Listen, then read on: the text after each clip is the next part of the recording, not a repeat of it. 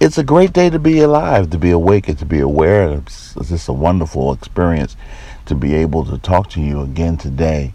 Because when I woke up this morning and you woke up, we woke up to new mercies, and that is a wonderful experience. The fact that we're able to see a day that we've never seen before, nor will we see again, is a wonderful experience again.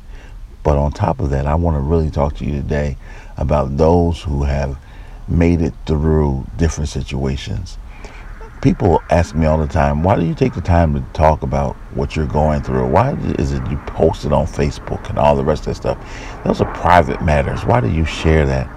And I reminded that the Word of God says that we are living epistles being read by all men. That's right.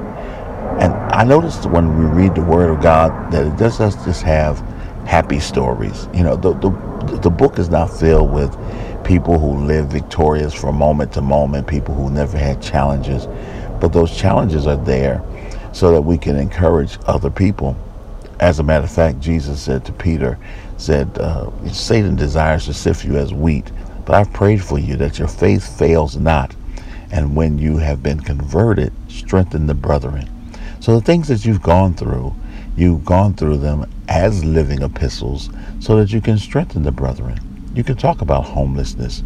You could talk about abortion. You could talk about divorce. You could talk about child rearing.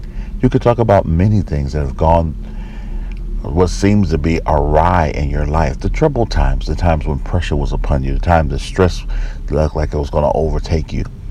But on the other end of it, because of your faith, you overcame. And because you overcame, you're more than qualified to share your story more than qualified to strengthen the brethren because you've been converted. You've been evolved. You've been awakened to who you are, to what you have, to what you can do.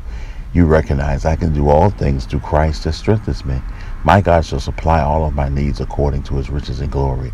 I've never seen the righteous forsaken nor seed begging bread. And those stories, those opportunities that came forth in your life, even though there are times you had to cry, even though there are times you had to fight depression, even though there are times when you've thrown in the towel or wanted to throw in the towel, you have the victory in Christ Jesus. You're more than a conqueror. So as you go through this time, no matter what you're going through, don't be ashamed to share your story. The glory is in your story. Don't hide. Don't be fake. Be real because when you tell your story, when you share your truth, someone else is encouraged, someone else is edified, someone else knows that the Lord will make a way somehow. You be encouraged today.